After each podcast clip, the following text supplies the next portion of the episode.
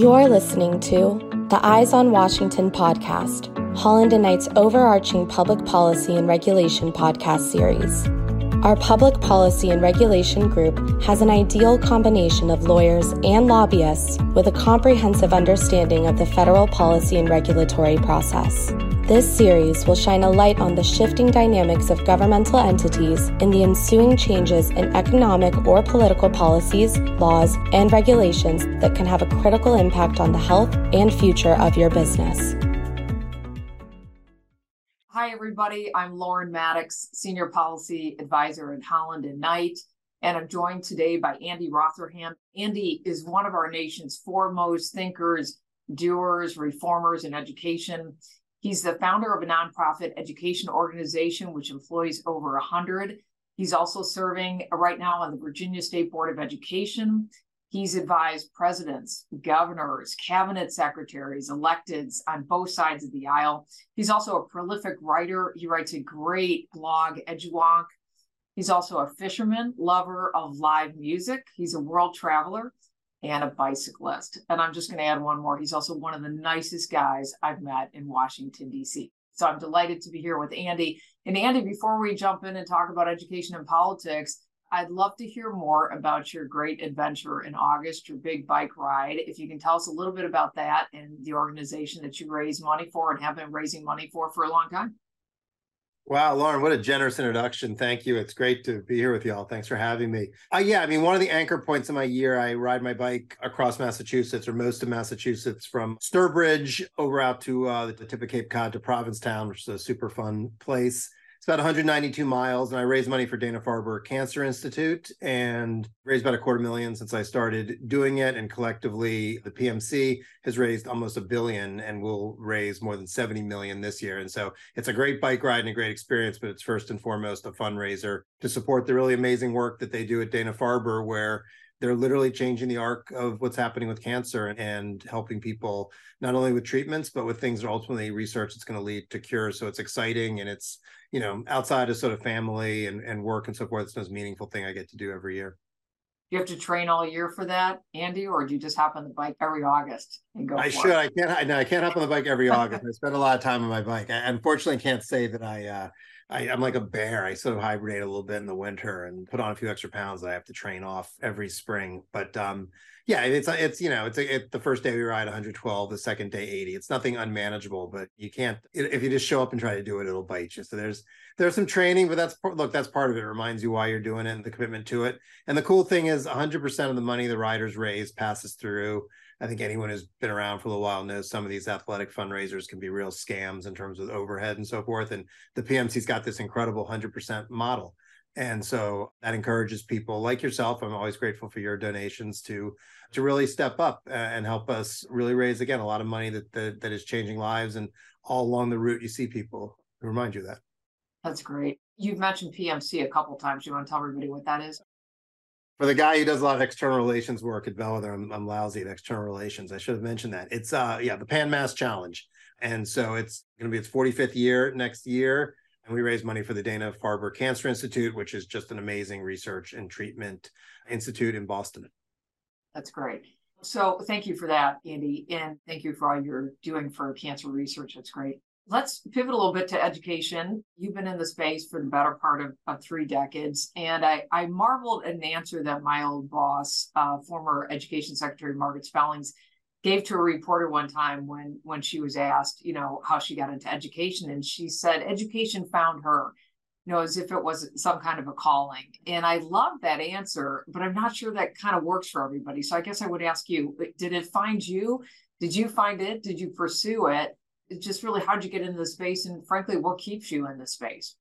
Yeah it's a great question. I guess kind of like margaret i, I can say like it, it found me out of the blue. I, it was something i pursued because i just have always I, I mean early in my career i was an experiential educator spent time in outdoor education. I just never understood sort of just why in a country like this education is such a game of chance for kids depending on where you're born. And look a lot of i'm sure a lot of people listen to your podcast are in the dc area which I mean, we have absolutely world class public schools in some of the places around DC. And then we also have schools that are the envy of absolutely nowhere, one of the worst examples of, how we do public education, and lots of things in between. And that's just in our community right here in the in the DMV. And I'd never understood that. And so it got its hooks into me. I, I think there are sort of immutable things in life that we can't change, but I don't think this is one of them we can do better. And a lot of our problems frankly come down to to, to politics and, and sort of an unwillingness to really work together and do better. And so like I, I, guess i'm attracted to problems that are both difficult but solvable. And and this is one. Yeah. So i've been in the space probably about half as long as you've been in the space. And there's just a lot of frustration. I, I feel like sometimes we're dealing with the same issues over and over again so in your time, do you, do you feel like that, or are there sort of new issues that pop up? And it seems to be like funding seems to be just a perennial issue. You know, the, the Democrats and Republicans uh, sort of disagree on so the funding of it. But uh, do you, you know, in, in your time, is it kind of a combination of old and new issues, or are you just trying to look through a different lens to solve issues that have been around for a long time? Yeah, I mean, I guess embedded in your question is this idea have we made progress? And I think we've made, in some cases, pretty astounding progress if you look at sort of the scope of how social policy changes historically in this country. I mean, when Bill Clinton said, I'm going to have 3,000 charter schools, that was his goal. People thought that was absolutely insane, unrealistic, something that he just like pulled out of thin air. We blew past that goal an awful long time ago.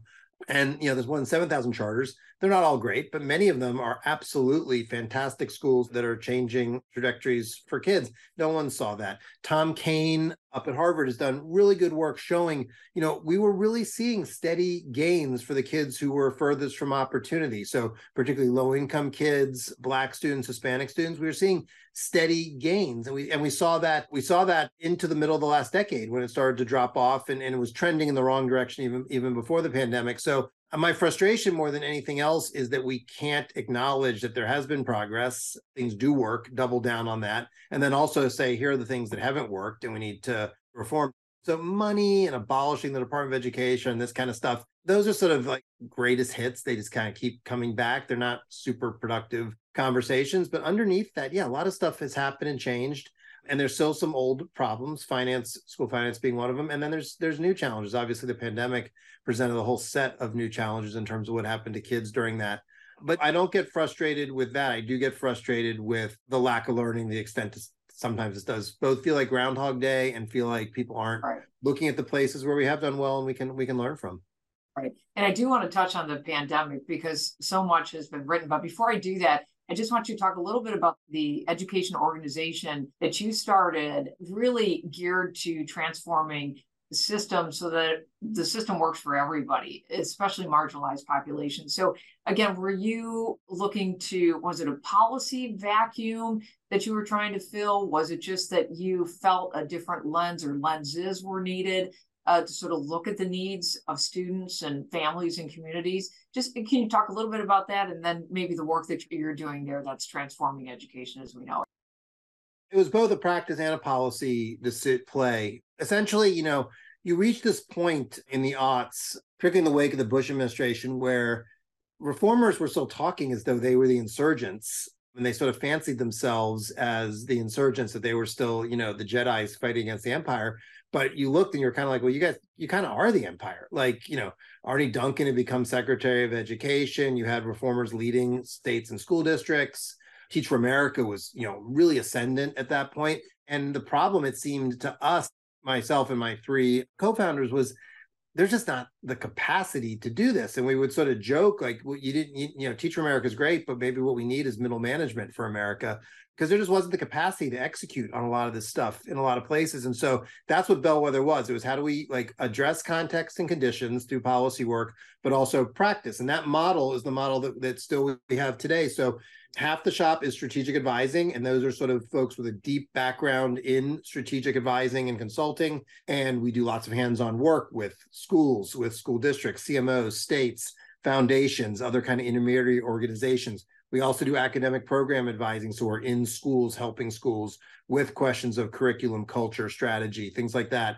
And then the other side of the shop is policy and evaluation, which, as the name suggests, is you know a lot of policy work some proprietary for clients some field facing um, and a lot of evaluation work same thing some field facing and some uh, proprietary helping people with you know internal learning and so forth and we're still so i mean we've grown you know we, we went from four to more than 100 but we are still doing the, that same kind of work which is how do you change context and conditions? How do you get help people get better? And i think that also gives you a good perspective on the debate. Our work our policy work is informed by our hands-on work.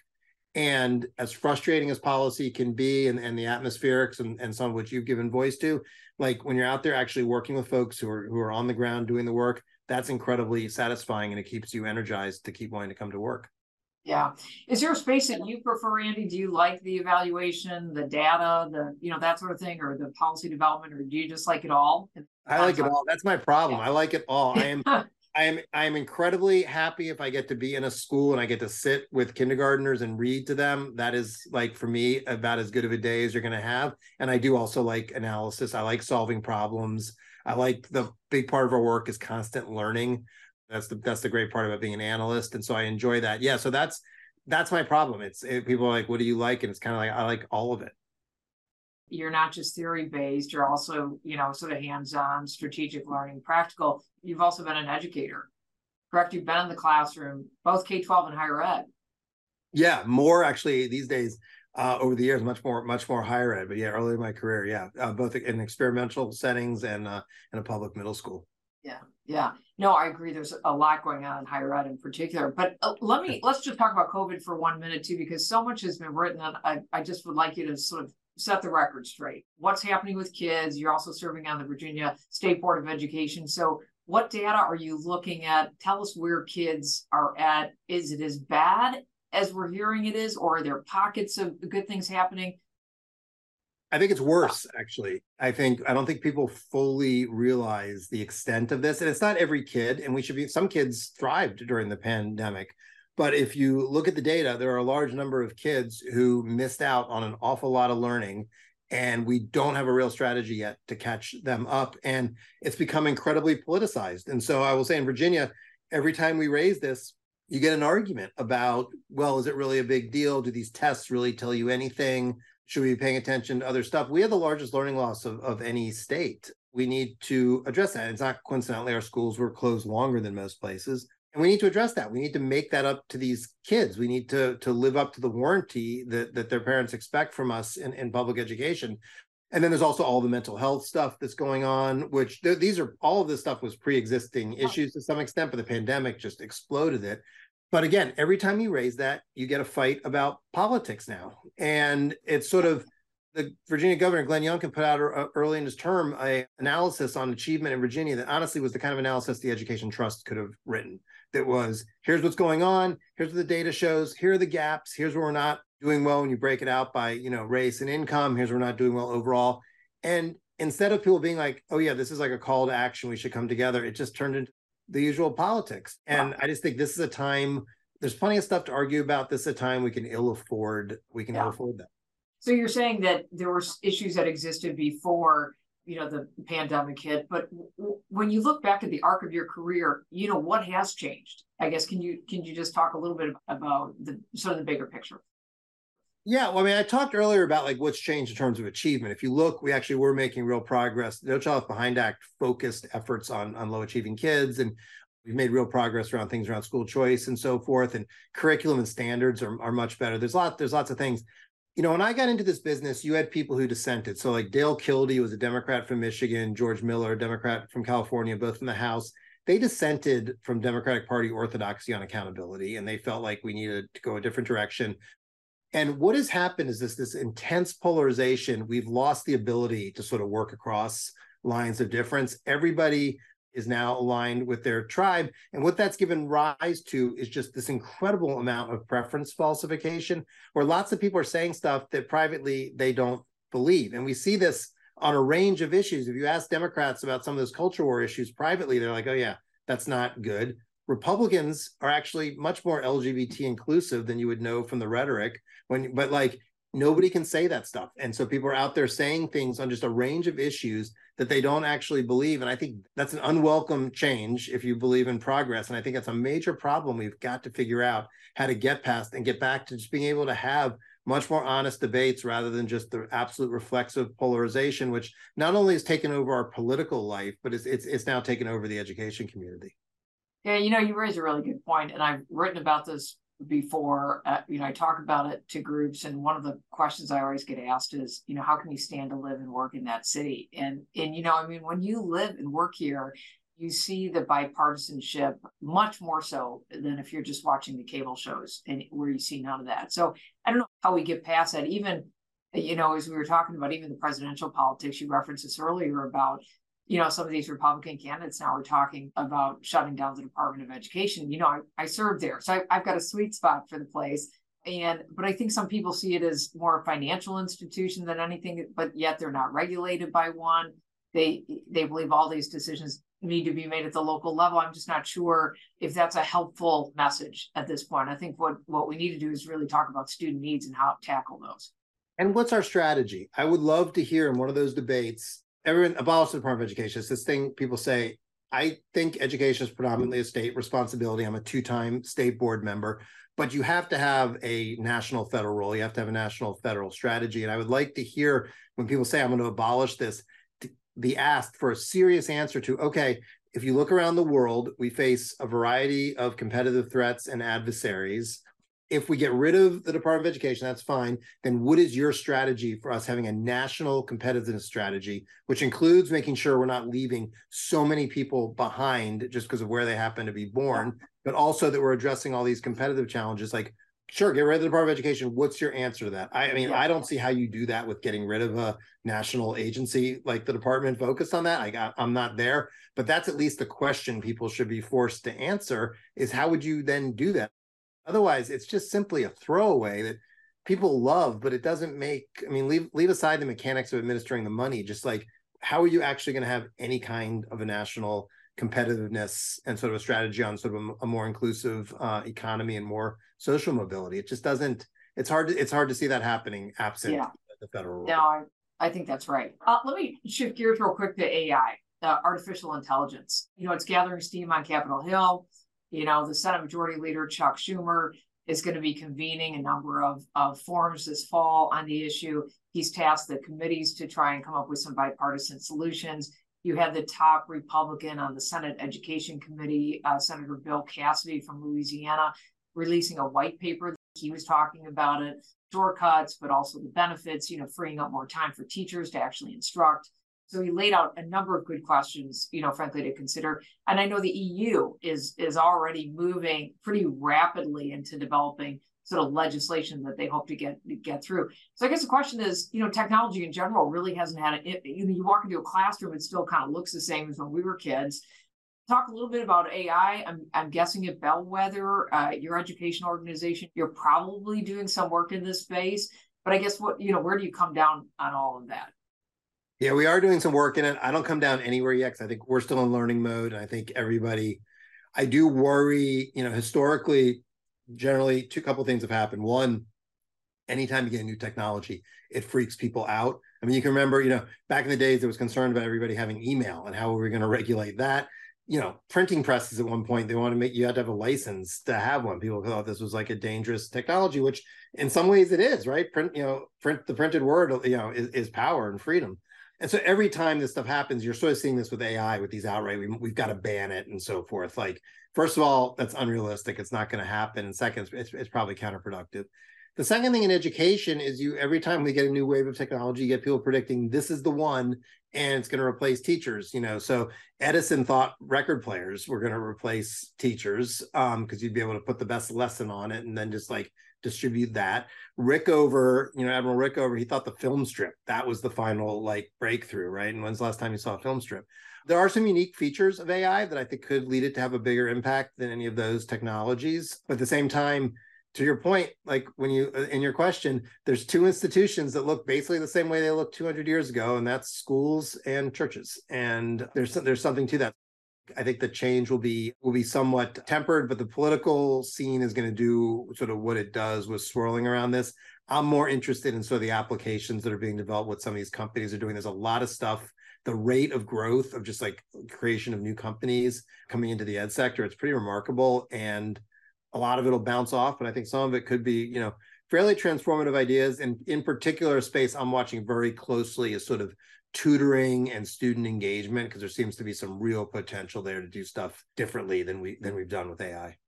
Yeah, I mean, I think that does seem to be a bright spot. It just feels, you know, I mean, Congress is kind of a reactive body more than it is a proactive body. So I think to move forward on sort of legislation funding you know, somebody in the Senate shared that, uh, you know, they're, they're, looking to put something in appropriations. I don't know exactly what that would be, but it just feels a little soon until we kind of get our heads around what this is and the impact. But again, if, you know, sort of this white paper asked a whole bunch of questions, eh, you know, thoughtful. It wasn't just a, yeah. they weren't negative. They were just, you know, let's get our head around it and, and how can students benefit from it. But I did read, I think it was the New York public schools, New York City public schools, who trying to sort of put a lid on it. I think a little worried about chat GPT, which I think created sort of movement in this space. So I'm not, I think putting a lid on it probably is not not the right answer. So the question is, you know, just but what do we do? Especially watching the yeah. EU. I think it you know, maybe we just watch and see what happens there for a little bit longer before we start, you know, because you, you don't want to stifle innovation. Like you said, there's just a lot of companies that are now in the space and trying to figure this out. So, yes, schools have a long and storied history of trying to ban stuff that young people want to do and failing to do it. And I suspect this will be the same thing. I worry it's not a replacement for doing your own research. And how do we help, like any other technology or new thing, how do we actually empower students to engage with it smartly and thoughtfully. And schools can sometimes kind of be a, a stagger step behind on addressing things like that. And so that's a place because it is going to change things that, we, that we're going to have to do better. Yeah.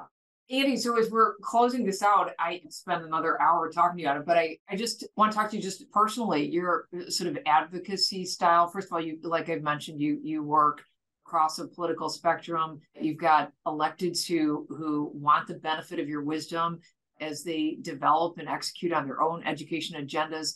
But just talk about you know you you've been able to do this. Why why aren't there more people who do this who can work across the aisle and listen and learn and help each other get to a better place? But you know sort of has your advocacy style changed over the years or is it just the, the andy of 30 years ago is the andy we see today and you're just about finding the right solutions for these you know challenges that we're facing well, I hope I'm not the same. I hope I've learned some stuff over 30 years. Uh, I really mean that.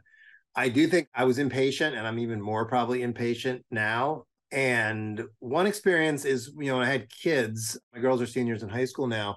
And I remember when I had kids, there were some people who were like, oh, now you'll be more understanding. And actually, as a I became even less patient because I was like, I'm not going to put up with this stuff for my kids and this sort of dysfunction. And so why should anybody else have to? And i'm a relatively empowered person and things that would my kids would experience i'd be like what would this be like if you this is not acceptable and we can do something about it because we're empowered if you're not empowered in those ways. And so it's actually made me like that that whole experience has actually made me more impatient on sort of the urgency and needing to do something. I have become more skeptical of different kinds of solutions because i've seen things you know work and not work and so forth. And so i think if anything's changed like i'm more of a blend of those things one thing that hasn't changed, I used to people would be like, you can't talk frankly about these things. And I was always like, why? And I'm still, I still have that instinct. Like I feel I feel so incredibly blessed to be an American and live in a country that has a First Amendment. And if you travel around the world, or your family, as my family did, came here from elsewhere, you you realize what a precious thing that is.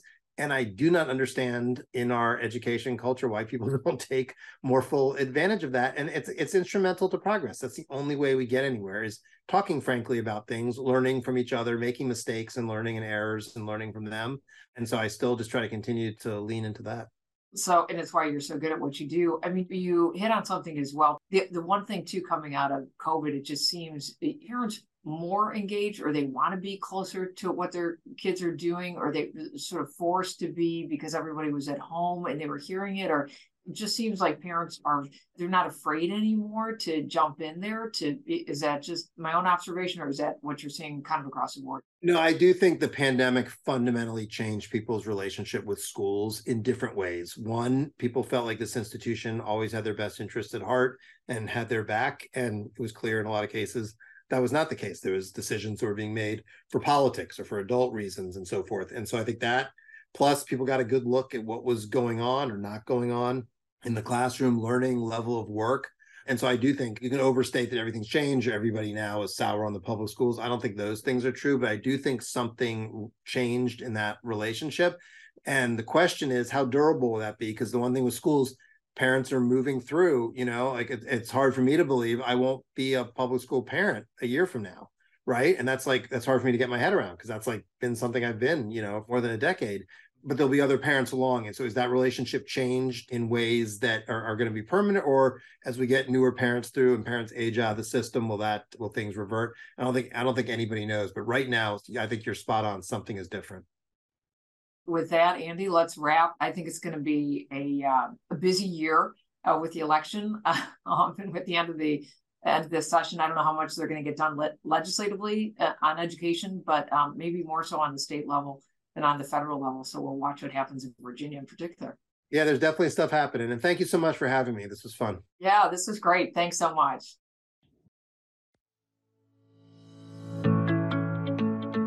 Thank you for listening to the Eyes on Washington podcast, brought to you by Holland and Knights Public Policy and Regulation Group.